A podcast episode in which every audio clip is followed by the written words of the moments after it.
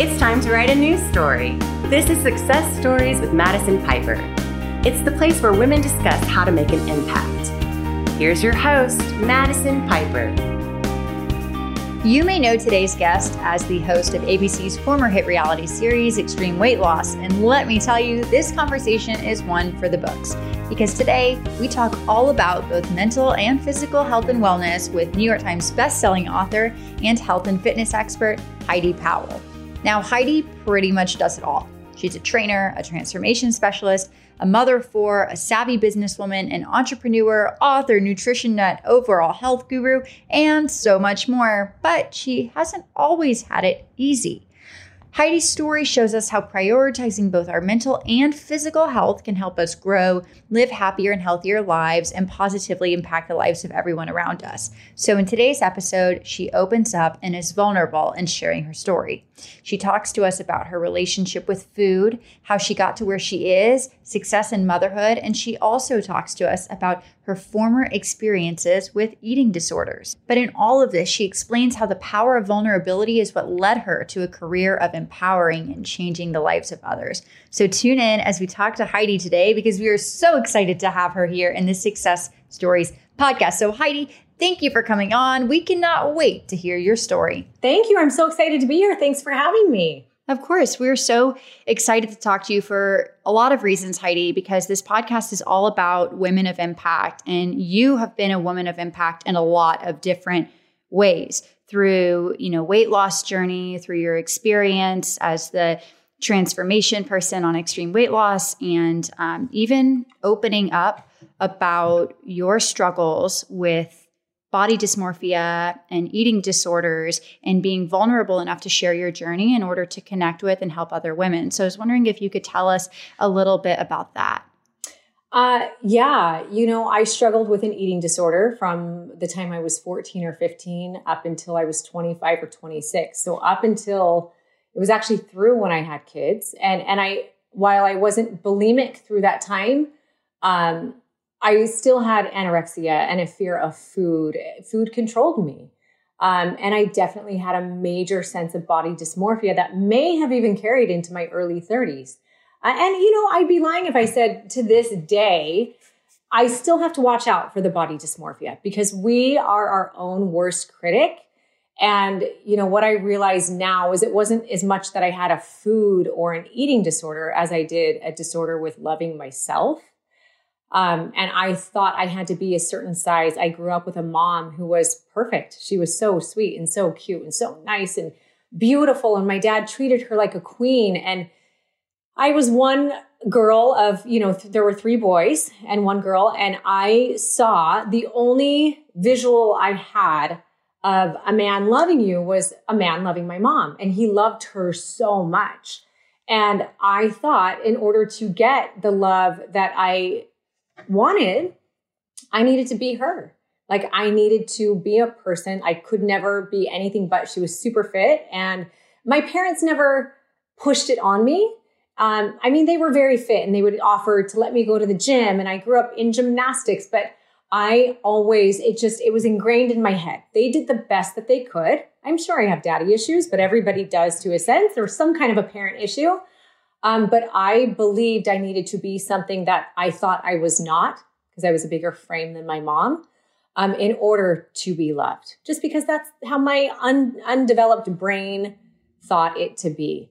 And it turned from something that was anorexia in high school to when my parents kind of found out, realized I had an eating disorder. I wasn't eating enough. I mean, I had an injury and the I blew out my ACL in high school. And it, to me, I thought, oh my gosh, if I can't work out, I can't eat because if I eat, I'm going to get fat. And that was such a fear of mine. Um, but it turned from anorexia to bulimia when my dad would force feed me. He'd be like, You need to eat a burger. I want you to eat this right now. And again, it's him doing the best he could. Um, and actually, him for the first time getting emotional because it was like I was his baby girl. I was the only girl.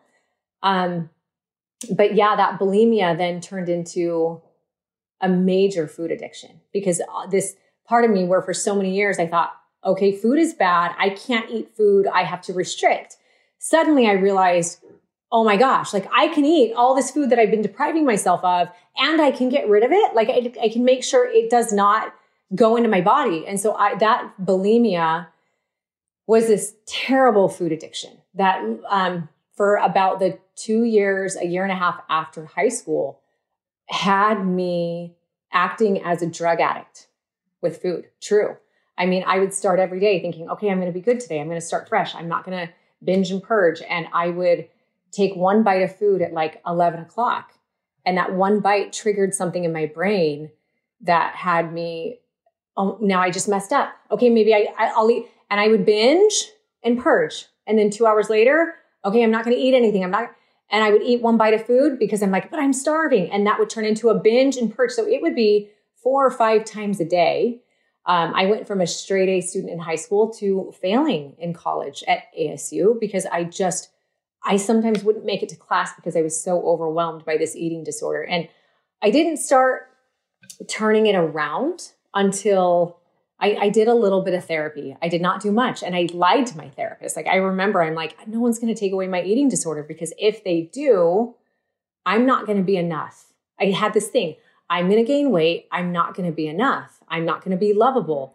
Um, and so, and you know, also in connection with an eating disorder, I was a major people pleaser. I would do anything that anybody wanted me to do, including dating and saying yes and, you know, getting in awkward situations with guys because I felt too bad to hurt their feelings. I thought I had to love on and show people their worth in order for them to see my worth. Like my worth was in their hands.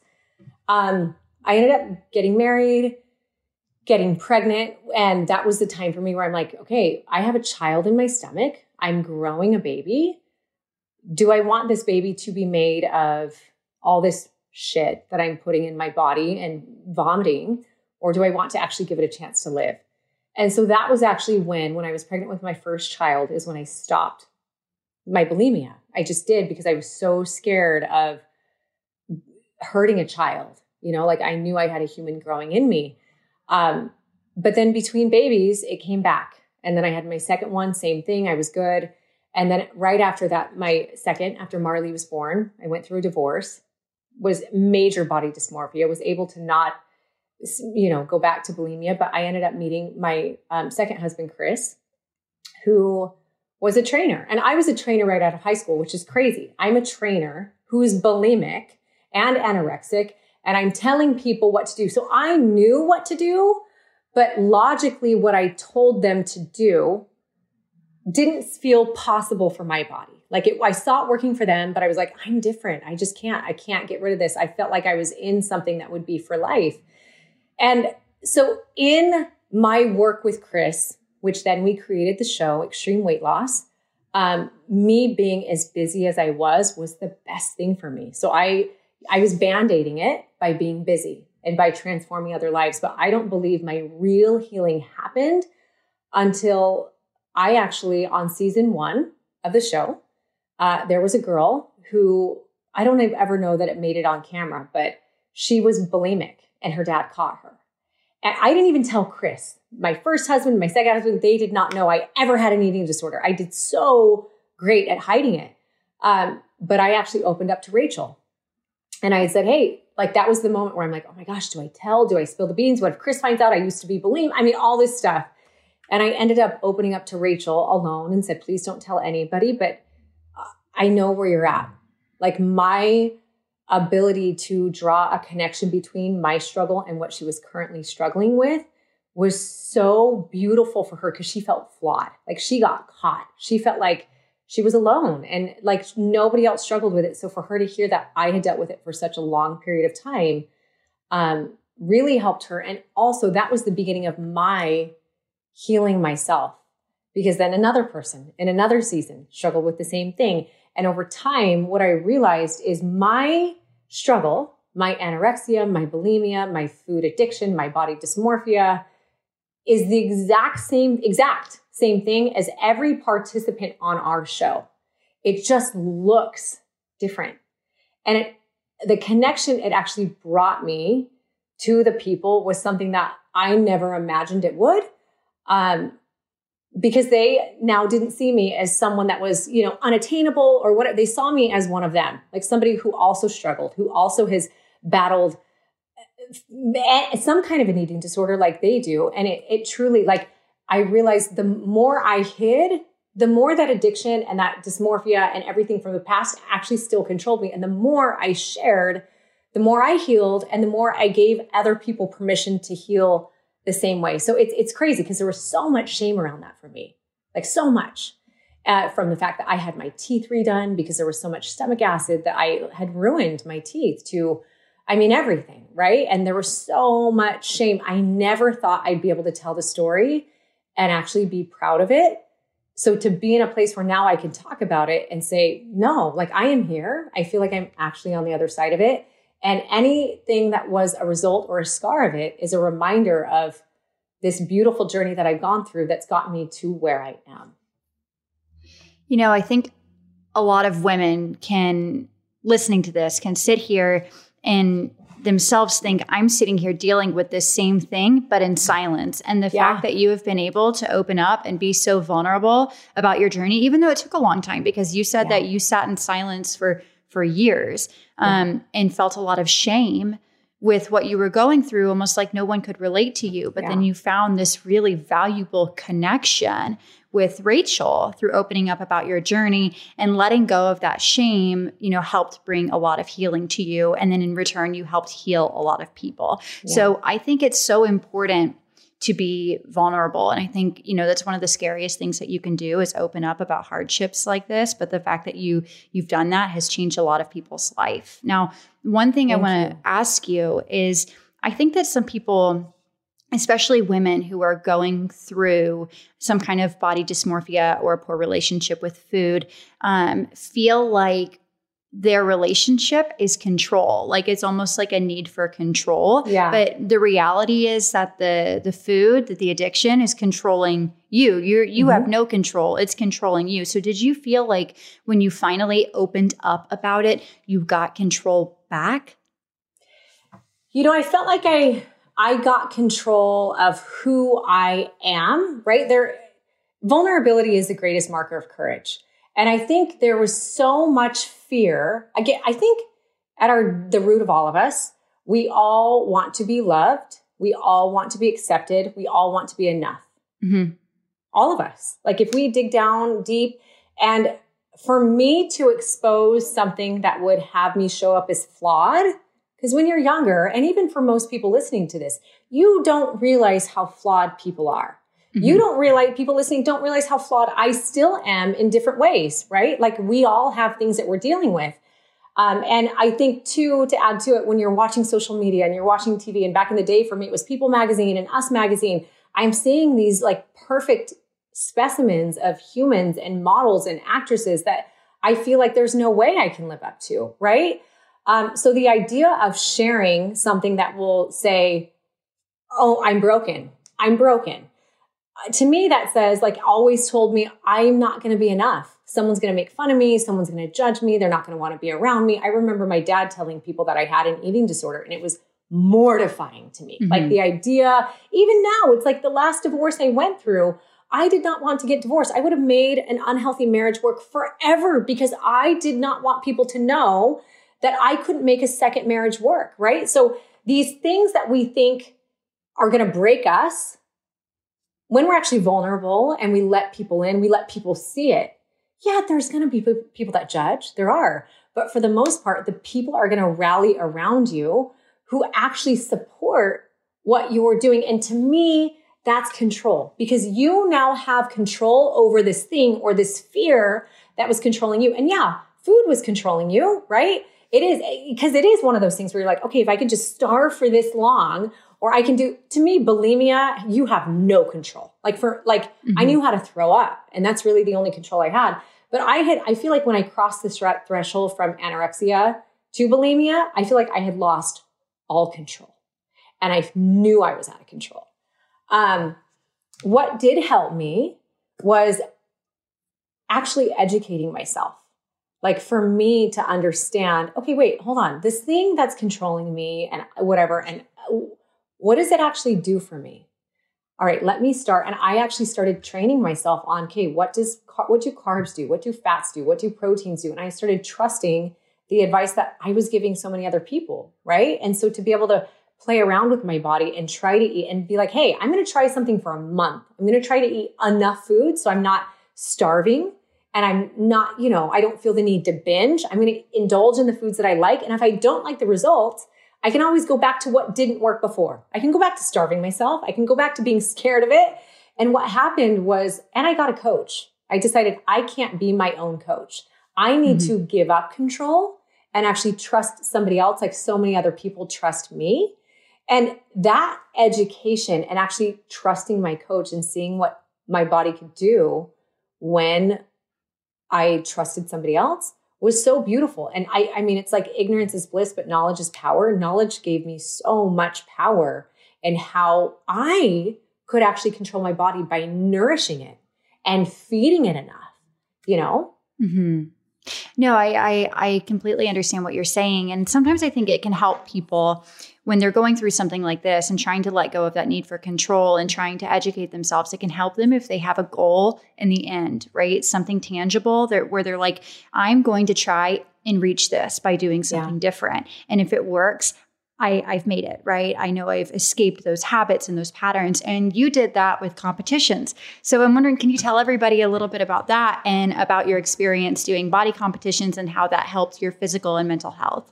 Yeah. And it's funny. I was just thinking about that. I'm like, it sounds so crazy that, like, to me, I believe one of the final steps in healing my body dysmorphia was competing on stage because I think for most people, they get into competing and it might it does the opposite for a lot i've heard so many stories of people doing that and it doing the opposite but me going in was different right so i i was challenged i guess the spirit of why i started competing was completely different than most people. I didn't care to go on stage and look good. I didn't. Mm-hmm. i was scared of that because i'm like gosh i already hate the way that i look. Like i don't want to deal with it. But i had somebody in season five of our show two contestants josh and kelly uh, stood on stage with me and Chris, and they said, Hey, you need to know for five years and 76 contestants, you have challenged us to goals that are so much bigger than we ever thought we could do.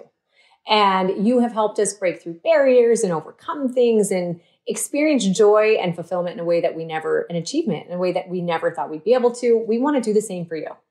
And they were like, we want you to, to do a physique competition. And I'm like, what the heck is that? I honestly didn't know what it was. Like uh, when I thought physique, I thought the people that were, you know, only the girls that were really muscular. I went to the hotel, did some research, realized, okay, there are like categories that, you know, your body frame goes into bikini or figure or physique or whatever it is. Um, so I was like, yeah, I couldn't say no. I said yes because we were filming the show. So I'm like, yeah.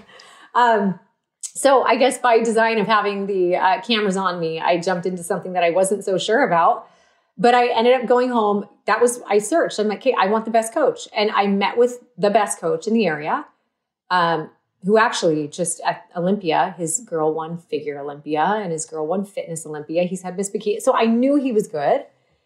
And I had him, you know, do him and his partner Whitney did an analysis, and they were like, great, you need to gain 20 pounds. And I'm like, like for the smallest competition, like the smallest class, I needed to gain weight, which those words were terrifying to me, even yeah. though I wasn't bulimic.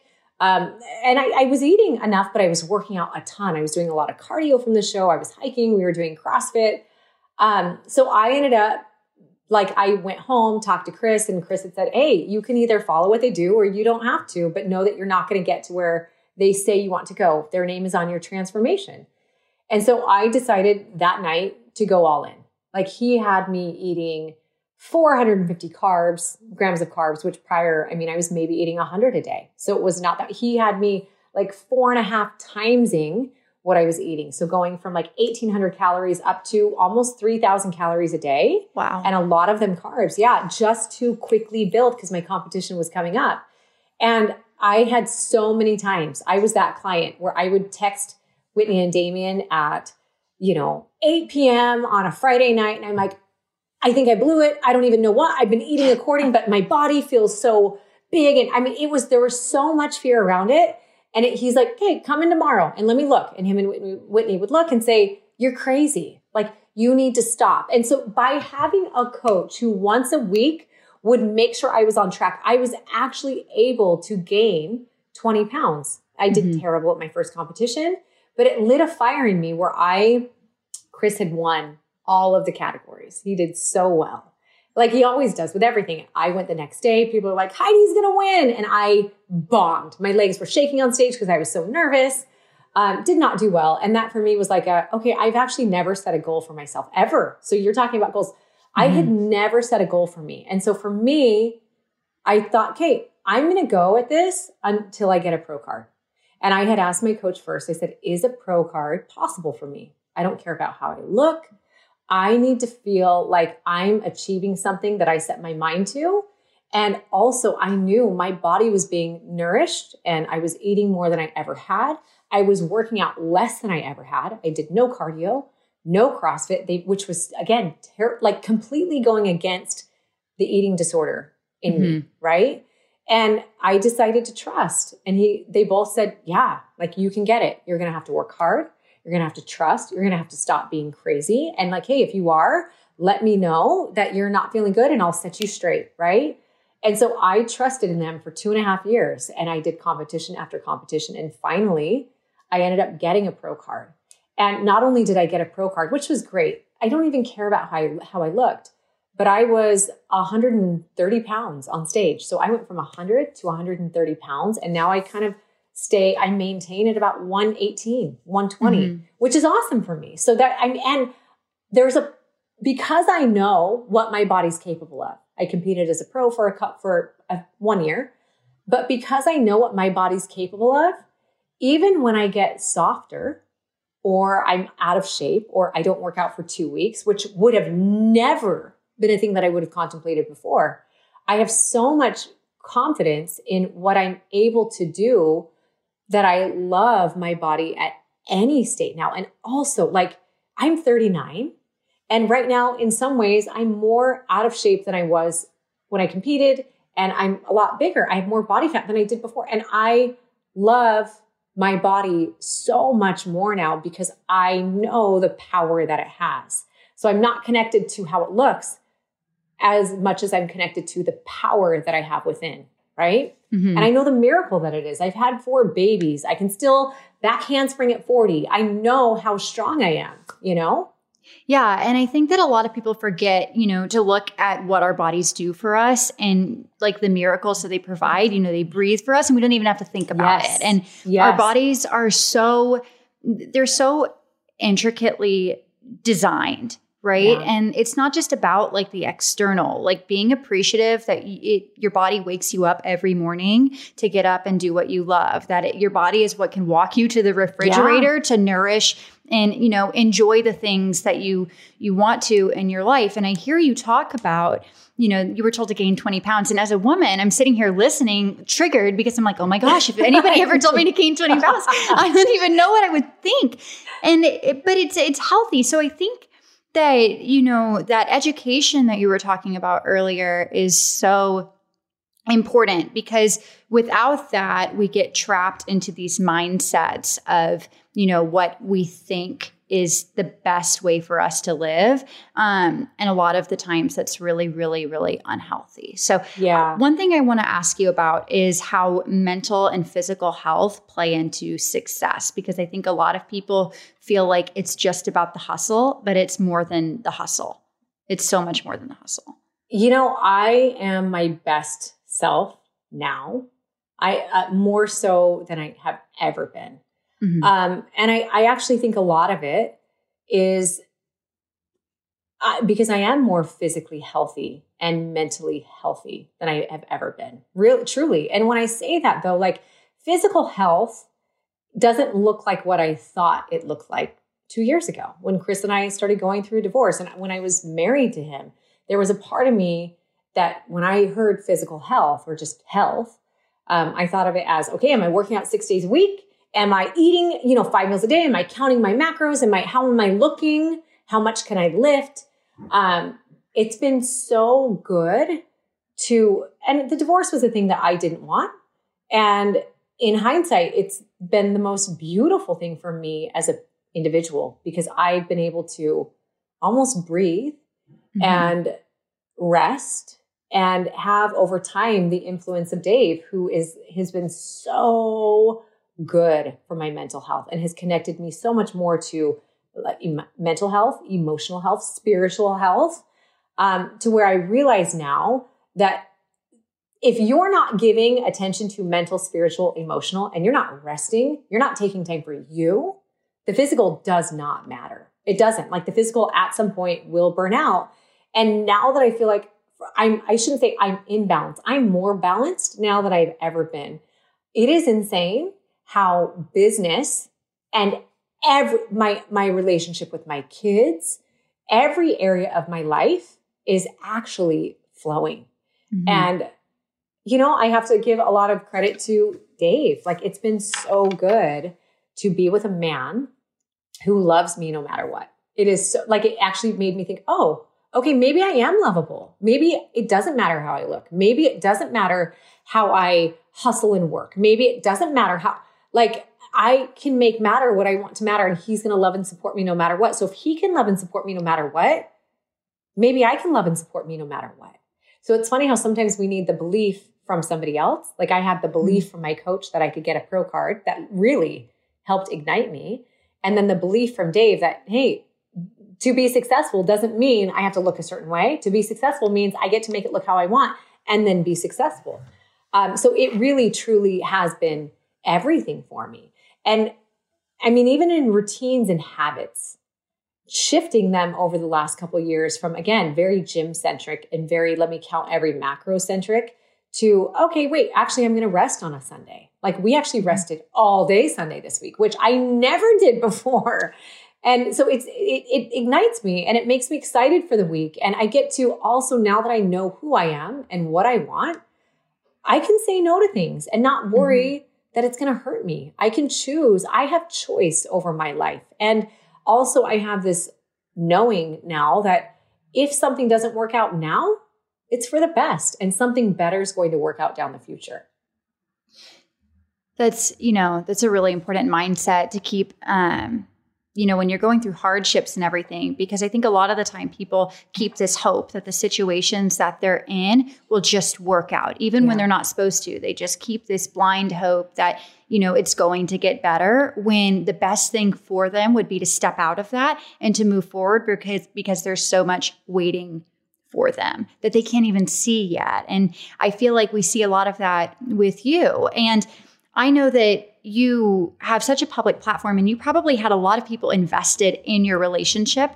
with Chris, yeah. who, you know, I mean, with extreme weight loss and everything. And I'm sure that announcing divorce was terrifying because in the age of social media, we're unfortunately surrounded with internet trolls who feel like they need to give you yeah. their opinion on every single part of your life. and I mean, it's the truth. But I've heard you say before in another interview that you have the ability to filter mm-hmm. not just what you see on your feeds, but what you read from people about you. So tell us all a little bit about how you went about announcing the divorce and mm-hmm. how you were able to filter out the negative so you could keep your kids safe and so you could keep yourself in a healthy mental state. Yeah, you know, it's funny because uh, getting upset by comments is another form of control, right? Mm-hmm. And in my journey, especially over the last two years, I have had such a beautiful relationship with releasing control, beautiful connection with it. And I me releasing control of what somebody's saying about me is a part of that, right? Like they're entitled to their perspective. They're entitled to their opinion. Now, that doesn't mean I want to sit in the messages and I want to read it all day. No, if I see it, I'm probably going to block the person, to be honest, because I know it's there. I acknowledge it, but also I get to choose the world that I live in, right? Um, but I was so scared of that. There's so much fear around it. And I think it takes you being thrown into a fire, which is what happens when you go through a public divorce and then you're dating somebody else publicly. There's a, it's literally a fire pit that you're thrown into. And it's not nice. Um, there are still blogs online, and I, I have to be like, okay, I know they're there. Mm-hmm. I think the world needs balance. We need negative energy to balance out the bright. I'll be the bright. They can be the dark. I'm okay with that. I don't even, but you know, when going through, Chris and I split um, summer of 2019, and it was really hard for me. Like, I couldn't, I didn't have a day where I didn't cry. And so for me, I didn't want my kids to deal with it because my older kids had already been through a divorce. I didn't want Cash and Ruby to deal with it at school. So we decided to process it as a family um, and not announce until May 2020, which is when I felt strong enough. I felt like, okay, I can, I can do this. I've had a little bit of, I, you know, on my ownness happening.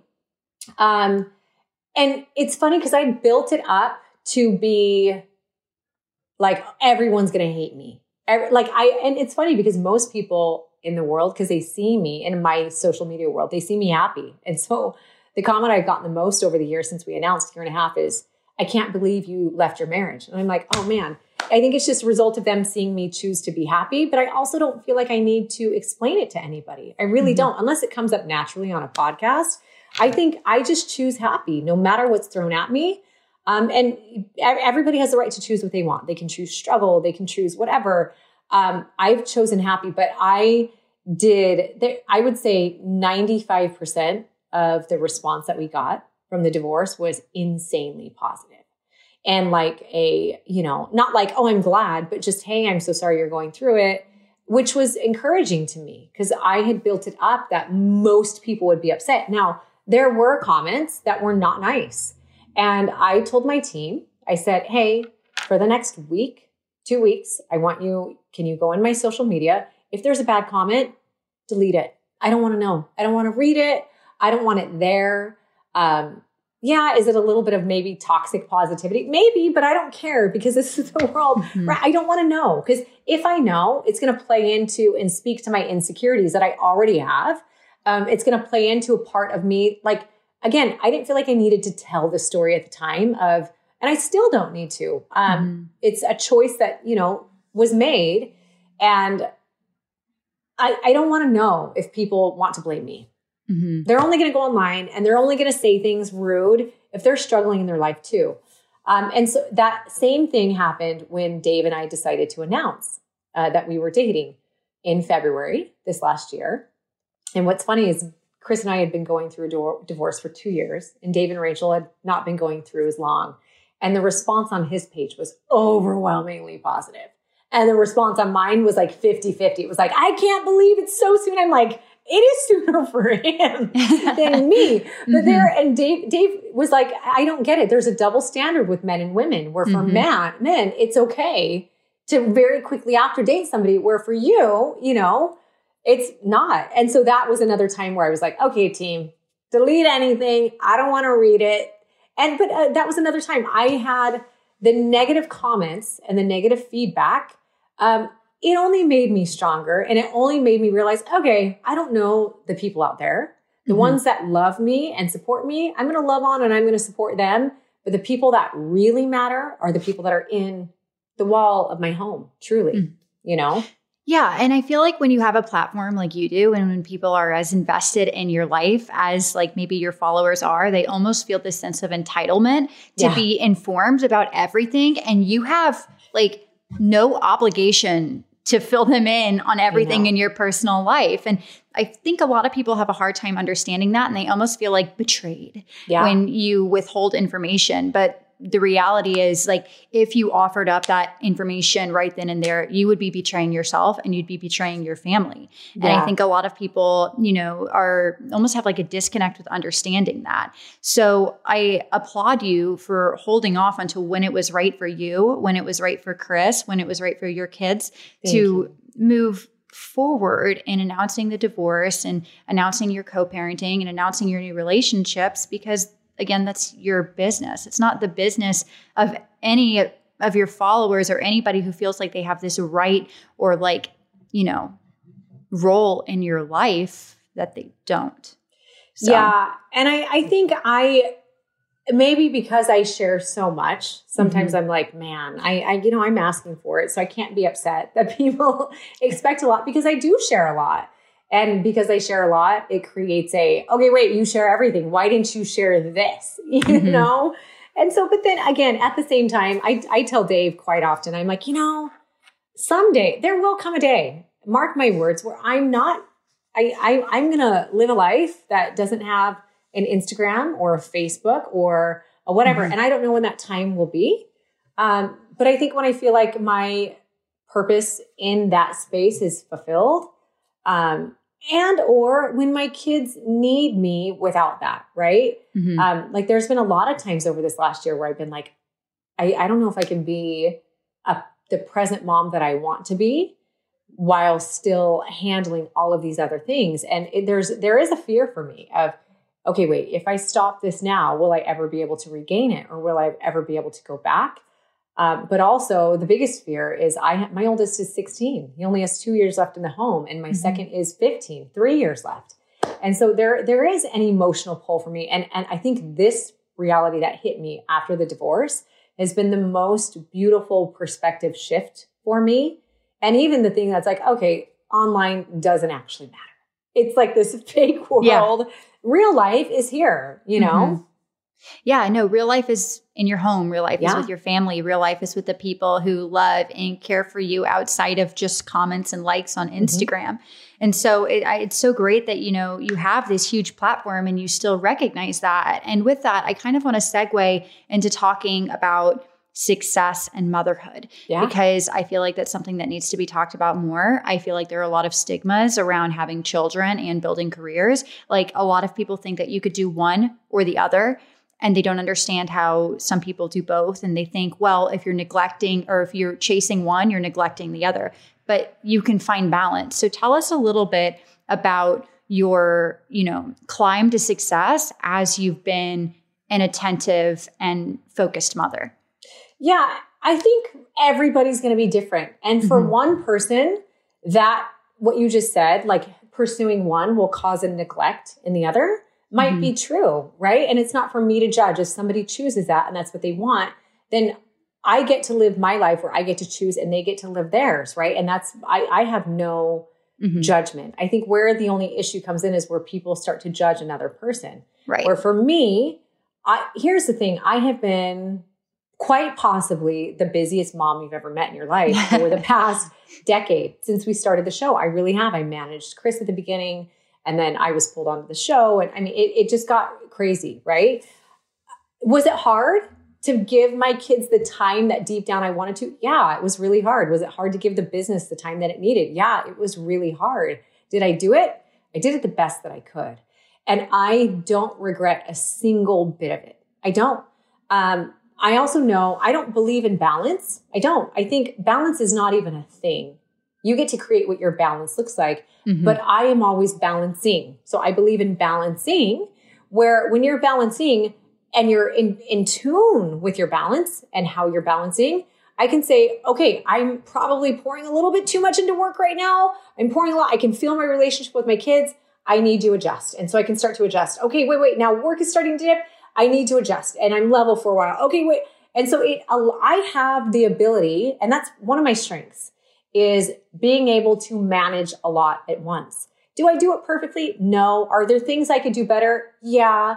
But the things that I do wrong are lessons for me the next time. Like I might miss one of my kids' games accidentally. I planned a trip, a work trip over, and does it feel good? No, mm-hmm. it doesn't. And that not feeling good feeling, I mean, every parent, whether you're stay at home or not, you're going to miss something of your kids. It is a teaching lesson okay, that did not sit well with my kid. If I, that relationship, my kids' relationship is number one, right? So next time I need to make sure I do this different. I think it's also super, super important to understand what your priorities are. Um, Chris and I actually had, and you need to align with your partner in this, or it's very hard. Mm-hmm. Uh, Chris and I had the same top three priorities. We did. However, the order of those three were misaligned.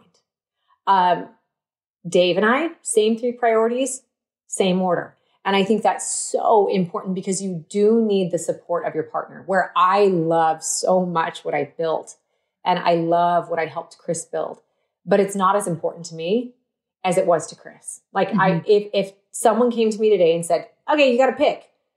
Stay-at-home mom or family or work. If I had to, no one would ever make me do it. But I, I would leave the work in a second and I would, cause I, I know where I, I know what my number one is. Mm-hmm. I just mm-hmm. do. Um, but I like that. I think it is important to know what your priorities are. So as you're doing it and as you're shifting and balancing, you're not having any guilt. And you also have to cut out what the outside world thinks. You have to know no matter what thing I choose, someone's going to be mad at me. They just mm-hmm. are, right? Um, I actually read there was this Nora Roberts thing. I, I, was really overwhelmed. And I tend to get overwhelmed pretty easily because I pile a lot on and I kind of thrive in an overwhelmed state. I'm like, oh my gosh, I have a lot going on. That's just kind of me. Uh, but my, one of the people that I work with, Alexa, had sent me this news article or this article. And this reporter had done an interview with Nora Roberts. And they had said something like, Nora, um, how do you balance kids and work? How do you do it? You know, how do you actually maintain being a mom while working? And Nora's answer was, you have to know the difference. Like there, it, you are not juggling five balls. I'm not juggling five balls. I'm juggling 55 balls. Mm-hmm. So it's super important for me to understand and decide which balls in the air are glass and which ones are plastic, right? Mm-hmm. And I get to decide which ones are glass. I get to decide which ones are plastic. Nobody else can. Mm-hmm. And one day, a glass ball might be a deadline for work, and my kid's game might be a plastic ball that day because this deadline is going to affect so much more, right? Mm-hmm. So I can let that plastic ball drop. I got to catch those glass balls. Another day, my kid's theater rehearsal or recital might be number might be a glass ball and something in work might be plastic but understanding what's glass and what's plastic and giving yourself grace to let the plastic balls drop so that you can catch the glass. And I'll, like, and to my add on to that is the no one gets to tell me what my glass balls mm-hmm. are. Nobody does. My mother in law, my mom, no one can be like, that was a glass ball. No, guess what? Mm-hmm. I get to pick what my balls are. I know what my glass ones are today. I know what my plastic ones are today. And I'm going to aim to catch as many glass as possible and as many plastic, but some might fall through and it's got to be okay. Mm-hmm. So that's been a huge game changer for me, just living by that. I've heard that analogy before. I have, and I it's love good. it because I, I think it helps you visualize, you know, yeah. the priorities in your life. Because when you think about, well, if I drop this one, what's going to happen versus if I drop this one, what's going to happen? Yeah. One might have a much more significant impact and like be a lot more detrimental. So that's glass, yeah. right? If you're like, well, it's not, it's really not going to be the end of the world if I am, you know, a little bit late or if I'm, you know, this or that, then that's plastic. And so I think that yeah. really helps you visualize and discover what's important to you and find that balance. Because like you were talking about, eh, balance is subjective. It's not objective. I think a lot of people think of balance objectively and they're like, you yeah. have to do things 50 50 or this way. And that doesn't work for everybody yeah. because everybody's priorities, careers, lives are so different yeah. that you have to find what works for you. So I'm glad that you talked about that. Now, something else I want to ask you about is being a mother of a daughter mm-hmm. and going on stage and doing competitions. Now, side note i have uh, i've spent a little bit of time on stage myself not in physique oh, competitions cool. but in like the world of pageantry so i know yeah. firsthand some of the stereotypes that come along with that and then people instead of celebrating the work and effort and healthy lifestyle it takes yeah. and confidence to get on that stage and do that they decide to look at it through a sexualized lens yeah. Uh, not at all what it is. And so, yeah. being a mother of a daughter, I can imagine that some people might say, You have a daughter, and yet you're getting on stage prancing around in a bikini. But it's like, Well, yeah, I have a daughter. I'm showing her what it looks like to live healthy, what it looks like to be confident, yeah. what it looks like, you know, to to chase after my yeah. goals. So, I mean, did you face any of that backlash and how did you approach it? And like, what did your daughter learn from you in that time of competing? Yeah. Really good question. And yes, of course I did. I had a lot of people, especially because in bikini, there's the back pose, right? Mm-hmm. I mean, the whole thing in general is a, a, little bit to the outsider, uh, provocative, right? Mm-hmm. Uh, but the good news is to, to anyone who's far away, it's always going to be hard for them to see because they're not in it. But the good news is the most important person in my world or people, my two girls, right? My family, but my two girls, they were in it with me. So they never saw it for me stepping on stage strutting in a bikini ever. What they saw And what they experienced was their mom setting goals, making commitments to herself, and fulfilling them every single day. That's what they saw. And yeah, once every five months, they knew I stepped on stage, right? But like it was that stage is such my two minutes total on stage mm-hmm. every five months is so tiny compared to the dedication that they saw me put in. And also compared to them seeing me gain muscle and them seeing mm-hmm. me get stronger and them seeing me shift my perspective to, Hey, look how much weight, I, like it's not about how skinny you are. It's about mm-hmm. how strong you are. So that's all that they saw. Uh, yeah, I had people say things that I think probably at the beginning, maybe I was a little bit sensitive about it. Um, but I actually, I had a friend tell me they were reading a book the other day, and this is kind of what happened. They said, you know, one of the biggest signs of personal growth is when people can have a misconception about you or a an opinion about you, and you it doesn't faze you, and you mm-hmm. not have it faze you or bother you. And I did eventually get to that point because I'm like, you know, they don't know. And for a while, I did respond to people. I would say, oh, you know, I would actually give a very nice response and maybe say something like what I told you. Um, nine out of 10 times the person would respond and say, Oh, I, am so sorry. I see your perspective. Thanks for responding. But there's going to be so many people. You can't judge a book by a cover, by its cover. And if someone wants to, that's their thing to deal with. Truly, it's not mm-hmm. mine to deal with. Right. And understanding too that, like, I don't know, someone said to me recently, there are, there are no problems. We make problems right? So there yeah. are, are really no issues. We make them. And so that person, there's not really an issue. There just is what is. Like I am there, I'm doing, and they're creating an issue. So it's not mine to deal with. That's not my, that's for them to clean up and them to work on. Does that make sense? So understanding yeah. That it, it, I'm on my path, they're on theirs.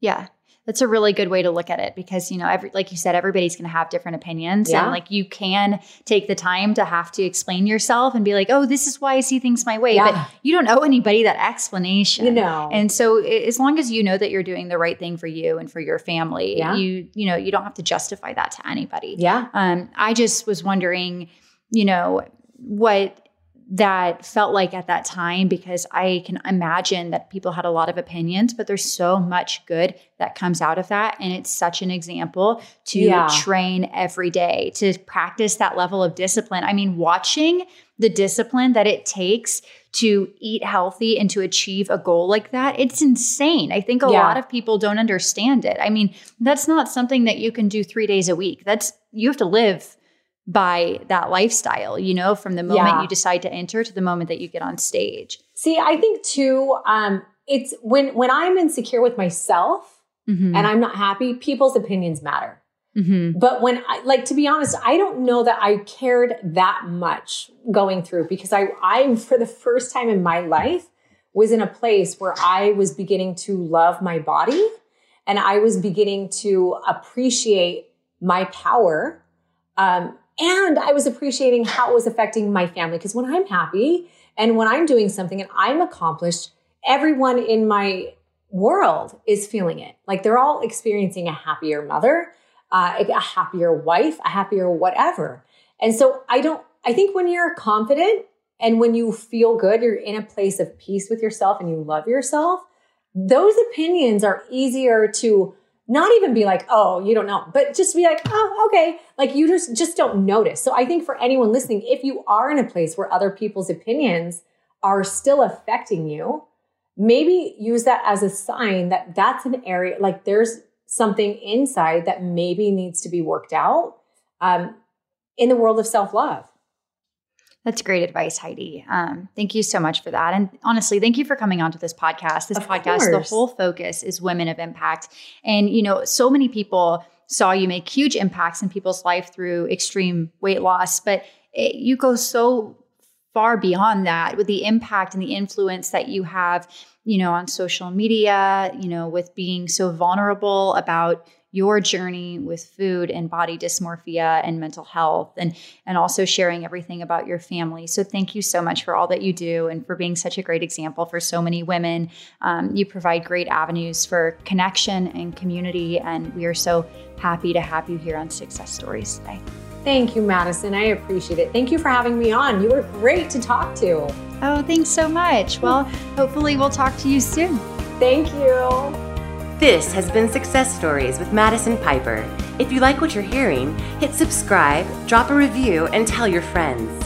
If you'd like to hear more shows like this one, go to success.com slash podcasts.